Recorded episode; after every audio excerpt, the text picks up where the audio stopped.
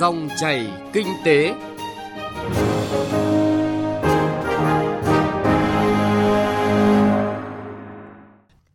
Các biên tập viên Thành Trung và Hà Nho xin kính chào quý vị và các bạn.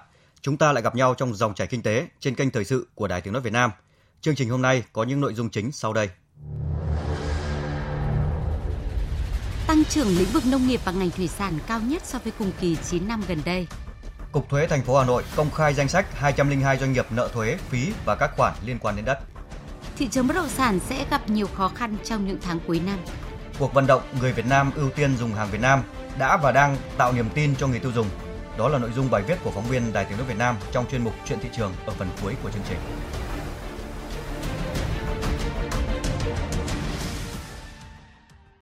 Sau đây là nội dung chi tiết. Trình bày báo cáo thẩm tra đánh giá bổ sung kết quả thực hiện kế hoạch phát triển kinh tế xã hội và ngân sách nhà nước năm 2018 tại kỳ họp thứ 7 của Quốc hội.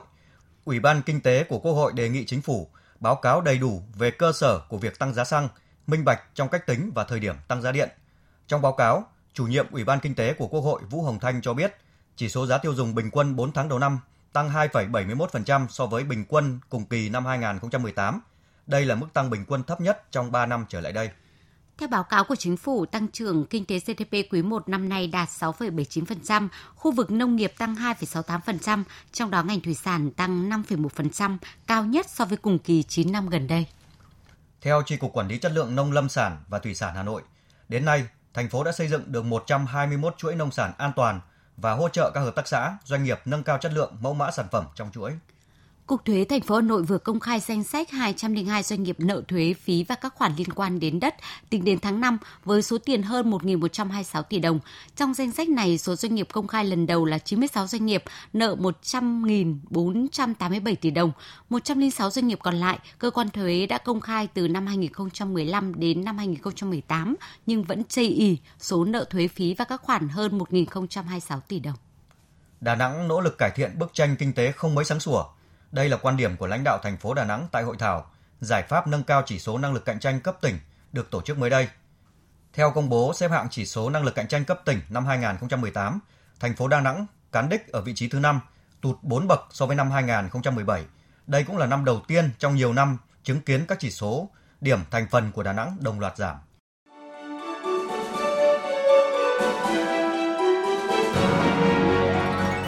Dòng chảy kinh tế Dòng chảy cuộc sống.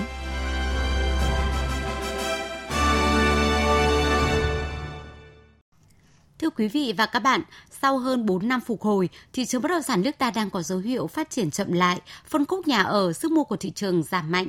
Trong khi đó, nhóm bất động sản giá thấp, nhà ở xã hội đang gặp khó khăn. Theo dự báo của các nhà nghiên cứu thị trường, xu hướng này sẽ còn tiếp diễn trong nửa cuối năm nay. Ghi nhận của phóng viên Đài Tiếng Nói Việt Nam. Theo đánh giá của các chuyên gia, Nguyên nhân dẫn tới việc phát triển chậm lại của thị trường bất động sản trong những tháng đầu năm là do chi phí huy động vốn và chi phí tiếp cận đất đai của doanh nghiệp vẫn còn nhiều ách tắc, gắn với rủi ro về pháp lý. Nhiều tỉnh thành phố, trong đó có Hà Nội và thành phố Hồ Chí Minh đang giả soát lại toàn bộ các dự án bất động sản khiến nguồn cung khan hiếm. Ông Nguyễn Trần Nam, Chủ tịch Hiệp hội Bất động sản Việt Nam cho biết, trong quý 1 tại thành phố Hồ Chí Minh, số dự án được cấp phép giảm 67%. Việc cấp phép xây dựng đối với các công trình nhỏ lẻ của người dân cũng giảm 16%. Tại Hà Nội, lượng cung cũng giảm mạnh so với cùng kỳ năm ngoái. Tuy lượng hàng đưa ra thị trường được giao dịch với tỷ lệ cao, nhưng đang có khuynh hướng giảm dần và sẽ giảm mạnh trong nửa cuối năm nay. Nguyên nhân thị trường bất động sản đi xuống là do các chính sách kinh tế vĩ mô của chính phủ siết chặt cho vay bất động sản và sự phát triển không tách rời của các lĩnh vực kinh tế khác. Ông Nguyễn Trần Nam nói: Những quy định về xây dựng, về quy hoạch, về đất đai, giải phóng đền bù, đấu thầu đấu giá là được siết rất chặt các thủ tục hành chính được siết chặt, được kiểm tra chặt. Không những cái anh mới đăng ký mà những anh là thậm chí làm cách đây dăm bảy năm này, vẫn bị đình lại, vẫn bị giả soát, vẫn bị xem xét. Cho nên là hai cái để tạo nên bất động sản là đất và tiền thì đều bị hụt rất mạnh. Thì nó đi xuống là cũng phải thôi.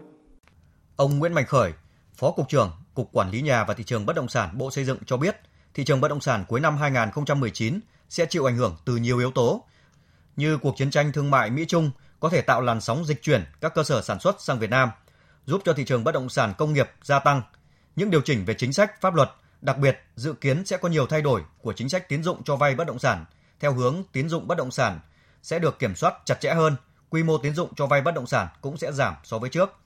Do đó, thị trường bất động sản những tháng còn lại của năm 2019 sẽ có những khó khăn và cơ hội thuận lợi đan xen. Tuy nhiên, sẽ không có những biến động nổi bật. Với lãi suất ngân hàng cho vay bất động sản sẽ tăng lên trong thời gian tới, ông Nguyễn Hữu Cường, Chủ tịch Câu lạc bộ Bất động sản Hà Nội khuyến cáo các nhà đầu tư nên cân đối tài sản của mình, không nên vay quá nhiều vốn từ ngân hàng để mua bất động sản. Bên cạnh đó, cần xem xét kỹ các yếu tố liên quan đến dự án cũng như tiện ích sản phẩm bất động sản trước khi chọn mua. Có những cái khu vực rất là hot nhưng mà cơ sở hạ tầng đã quá tải. Nhưng mà cái giá rất là hấp dẫn. Đấy cũng là những cái rủi ro cho các nhà đầu tư. Ví dụ trên những cái trục đường lớn của thành phố Hà Nội ờ, có những cái giá bán trên dưới 30 triệu. Nhưng mà có những cái chủ đầu tư giá bán thì trên dưới 25 triệu thôi. Thì lập tức là đổ xô vào các cái khu vực như thế và cho rằng đầu tư như vậy là hiệu quả.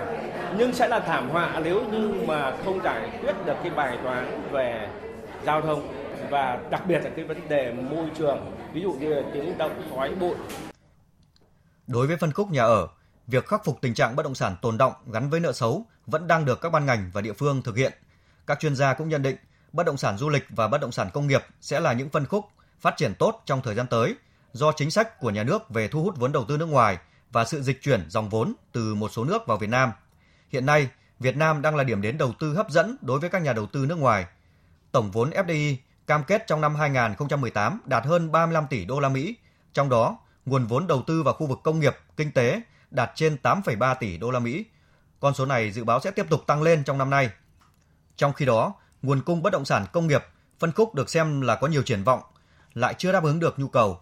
Bất động sản nghỉ dưỡng có thể bứt phá trong những tháng cuối năm nay khi nhiều nhà đầu tư đổ tiền vào phân khúc biệt thự, villa ở những vùng đất mới có giá trị chỉ bằng một căn condotel ở các thị trường lớn như Nha Trang, Đà Nẵng hay Phú Quốc. Ông Dương Đức Hiển, giám đốc bộ phận kinh doanh nhà ở miền Bắc và miền Trung, công ty trách nhiệm hữu hạn Saville Việt Nam cho rằng trong cái giai đoạn này thì ở hầu hết các chủ đầu tư hay cũng như là thị trường thì đều có những cái động thái chờ đợi và mong đợi. Uh, tôi nghĩ các uh, các chủ đầu tư thì mong muốn uh, là là có được những cái hướng dẫn, có được những cái chính sách uh, cũng như là những cái uh, hướng dẫn rõ hơn về mặt pháp lý đối với các cái phần uh, sản phẩm bất động sản nghỉ dưỡng. Ờ, với các nhà đầu tư thì họ cũng mong muốn sớm có được những sản phẩm mới trên thị trường. À, kỳ vọng trong năm nay thì tại một số thị trường thì nó đã có những cái dự án có thể họ cũng đã chuẩn bị và có được những cái sự uh, sẵn sàng để bung mắt ra thị trường. Trong bối cảnh sức ép cạnh tranh khách hàng lên thị trường ngày càng tăng, để kinh doanh thành công, yếu tố quan trọng nhất là doanh nghiệp phải đảm bảo chất lượng và tiến độ dự án. Bên cạnh đó, doanh nghiệp cần gia tăng cung cấp các dịch vụ tiện ích đi kèm như cửa hàng tiện ích, vui chơi giải trí xung quanh khu vực dự án, tăng các dịch vụ để thu hút khách hàng.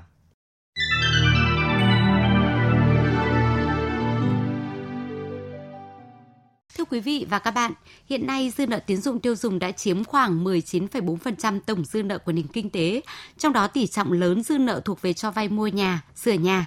Nhằm thanh lọc thị trường hạn chế rủi ro, Ngân hàng Nhà nước đang thực hiện các biện pháp siết chặt tín dụng bất động sản. Tuy nhiên thì việc siết chặt tín dụng cũng đã gây ra nhiều khó khăn cho cả ngân hàng và doanh nghiệp khi tham gia vào thị trường bất động sản. Về vấn đề này thì phóng viên Đài Tiếng nói Việt Nam đã có cuộc trao đổi với chuyên gia kinh tế tiến sĩ Nguyễn Chí Hiếu. Mời quý vị và các bạn cùng nghe. Vâng, xin cảm ơn tiến sĩ Nguyễn Chí Hiếu đã dành cho dòng chảy kinh tế của Đài Tiếng nói Việt Nam cuộc trao đổi này. Nhiều ý kiến cho rằng việc siết chặt tín dụng bất động sản trong thời điểm này là cần thiết để giảm rủi ro cho nền kinh tế. Ông có bình luận gì về vấn đề này ạ? Thì chúng ta biết rằng thị trường bất động sản cũng vẫn dựa vào vốn của các ngân hàng.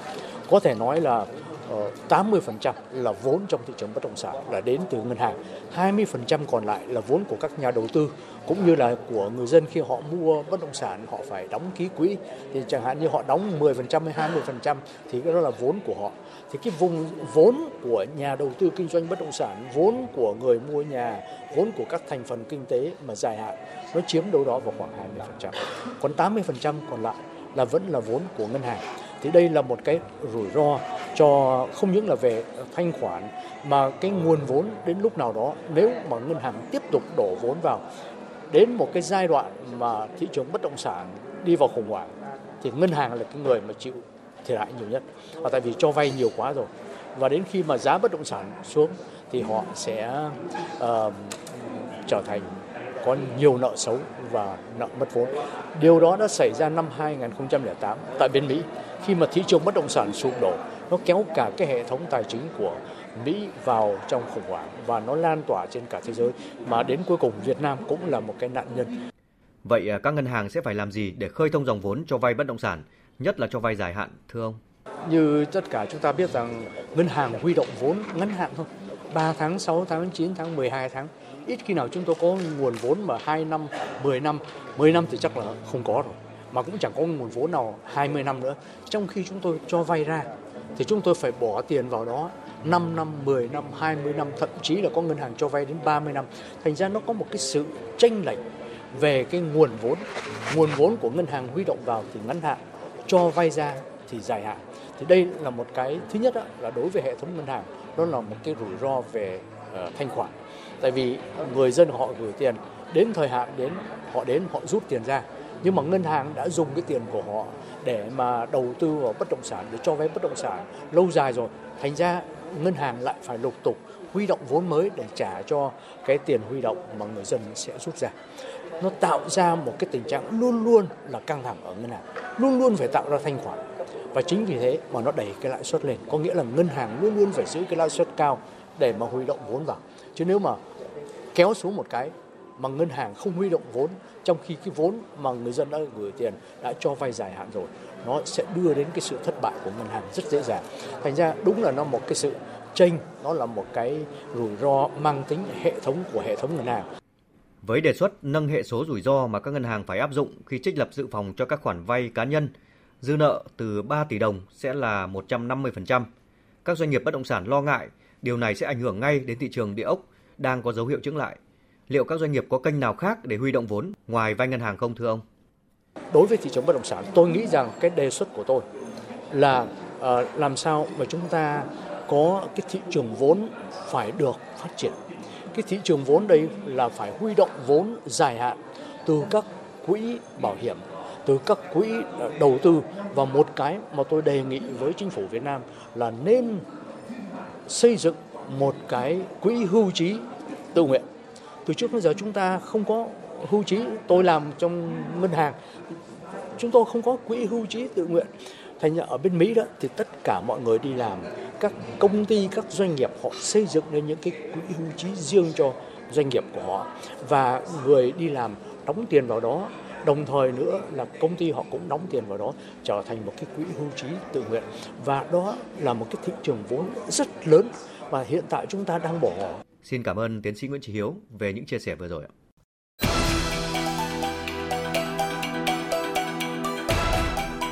Chuyện thị trường Thưa quý vị và các bạn, ghi nhận sau 10 năm triển khai thực hiện cuộc vận động người Việt Nam ưu tiên dùng hàng Việt Nam, đó là những chuyển biến tích cực về nhận thức của người tiêu dùng.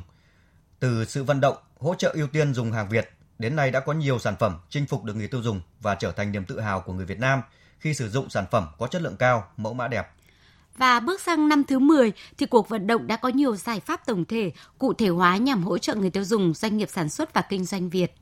Trong chuyên mục chuyện thị trường hôm nay, biên tập viên Bá Toàn sẽ đề cập nội dung này. Mời quý vị và các bạn cùng nghe. Hiện nay, người tiêu dùng Việt Nam đang có chuyển biến rõ rệt trong nhận thức về mục đích, ý nghĩa của cuộc vận động người Việt Nam ưu tiên dùng hàng Việt Nam và thay đổi hành vi tiêu dùng theo hướng ưu tiên mua sắm hàng sản xuất trong nước thay cho việc mua sắm hàng ngoại đã tồn tại lâu nay. Hàng Việt đã chiếm tỷ lệ cao trong các cơ sở phân phối không chỉ của các doanh nghiệp trong nước mà của doanh nghiệp có vốn đầu tư trực tiếp nước ngoài. Hệ thống bán lẻ Việt hiện đại đã mở rộng nhanh chóng. Tỷ lệ hàng Việt tại các siêu thị vẫn được duy trì ở mức cao, điển hình như tại Coop Mart, tỷ lệ hàng Việt chiếm từ 90 đến 93%. Vinmart, tỷ lệ hàng Việt chiếm trên 96%. Harbodo, tỷ lệ hàng Việt chiếm 95%.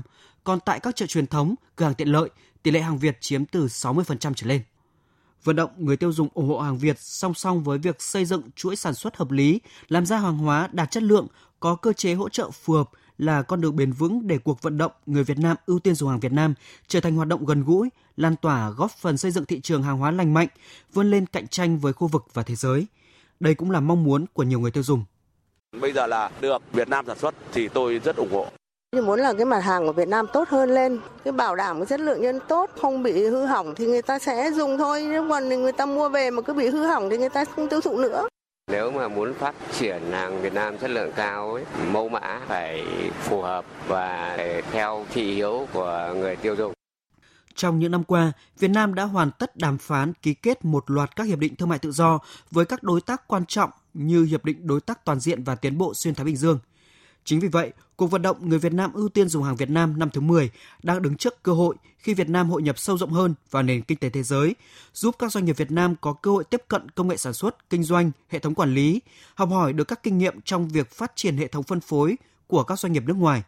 Ông Thân Đức Việt, Tổng Giám đốc Tổng công ty May 10 cho rằng, thời gian tới, sự cạnh tranh trên thị trường ngày càng gay gắt hơn, đòi hỏi các doanh nghiệp Việt cần nâng cao chất lượng, giá cả hợp lý để đảm bảo yêu cầu hàng Việt chinh phục người tiêu dùng Việt.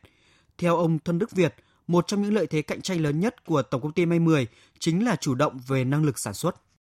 Chất lượng sản phẩm thì tôi cho rằng đi theo cả một cái quy trình quản lý từ câu chuyện đầu tư máy móc thiết bị, tổ chức sản xuất, uh, nghiên cứu về mặt công nghệ và quản lý chất lượng sản phẩm. Gần đây thì cũng có rất nhiều những cái thương hiệu thời trang lớn trên thế giới đã bắt đầu thâm nhập vào cái thị trường nội địa của chúng ta. Họ có thương hiệu thời trang lâu đời, họ có kinh nghiệm về thị trường.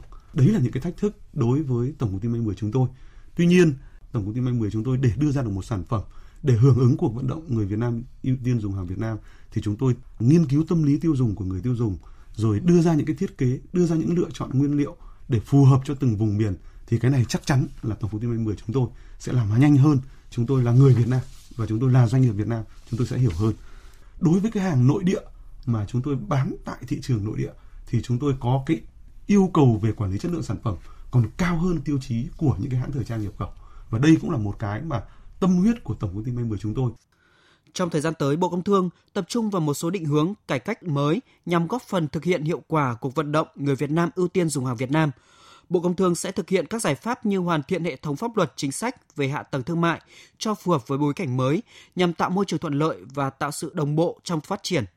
Bà Lê Việt Nga, Phó vụ trưởng vụ thị trường trong nước, Bộ Công Thương cho biết chúng tôi rất lo lắng cho cái khối gọi là doanh nghiệp vừa và nhỏ, cũng như là các cái hộ nông dân sản xuất ra những cái hàng hóa đặc sản rất là có tiềm năng, rất có tính bản địa, rất cần phải được hỗ trợ để đưa vào. Thì đó là một cái vấn đề. Thứ hai nữa là vấn đề về quản lý thị trường. Thứ ba là vấn đề hạ tầng thương mại. Và thứ tư là vấn đề truyền thông cuối cùng đó là tính kết nối giữa người tiêu dùng với các cái hệ thống phân phối à, sản phẩm hàng hóa giữa các hệ thống phân phối sản phẩm hàng hóa với các cái nhà sản xuất cung ứng hàng hóa giữa khối doanh nghiệp FDI trong sản xuất với khối doanh nghiệp của nội địa và giữa các cơ quan quản lý nhà nước giữa các tuyến trung ương địa phương với các hiệp hội thì đều còn có những cái việc cần phải củng cố hơn nữa. Thưa quý vị và các bạn, không thể phủ nhận sau 10 năm triển khai cuộc vận động người Việt Nam ưu tiên dùng hàng Việt Nam, doanh nghiệp nước ta đã sản xuất được nhiều mặt hàng chất lượng tốt hơn, mẫu mã đa dạng và phong phú hơn. Người tiêu dùng mua hàng Việt Nam ngày càng nhiều hơn. Chính sự cộng hưởng này đã tạo nên sự phát triển kinh tế xã hội một cách bền vững hơn. Trong thời gian tới, Bộ Công Thương tiếp tục đẩy mạnh triển khai các giải pháp nhằm kết nối giữa sản xuất với phân phối hàng hóa, tăng cường liên kết trong chuỗi giá trị hàng hóa gắn với thực hiện tốt các quy định về chất lượng, an toàn thực phẩm, truy xuất nguồn gốc nhằm khuyến khích hỗ trợ nhà sản xuất nâng cao năng suất, chất lượng và sức cạnh tranh của sản phẩm Việt Nam. Chúng tôi cũng thông tin thêm tới quý vị là vào 20 giờ tối nay ngày 21 tháng 5 thì Bộ Công Thương sẽ tổ chức hội nghị tổng kết 10 năm thực hiện cuộc vận động người Việt Nam ưu tiên dùng hàng Việt Nam ngành công thương. Hội nghị sẽ tổng kết các hoạt động của ngành công thương trong 10 năm triển khai thực hiện cuộc vận động và đề xuất giải pháp thực hiện trong thời gian tới. Chuyên mục chuyện thị trường cũng đã kết thúc chương trình dòng chảy kinh tế hôm nay. Chương trình do biên tập viên Thành Trung và nhóm phóng viên kinh tế thực hiện. Cảm ơn quý vị đã quan tâm theo dõi.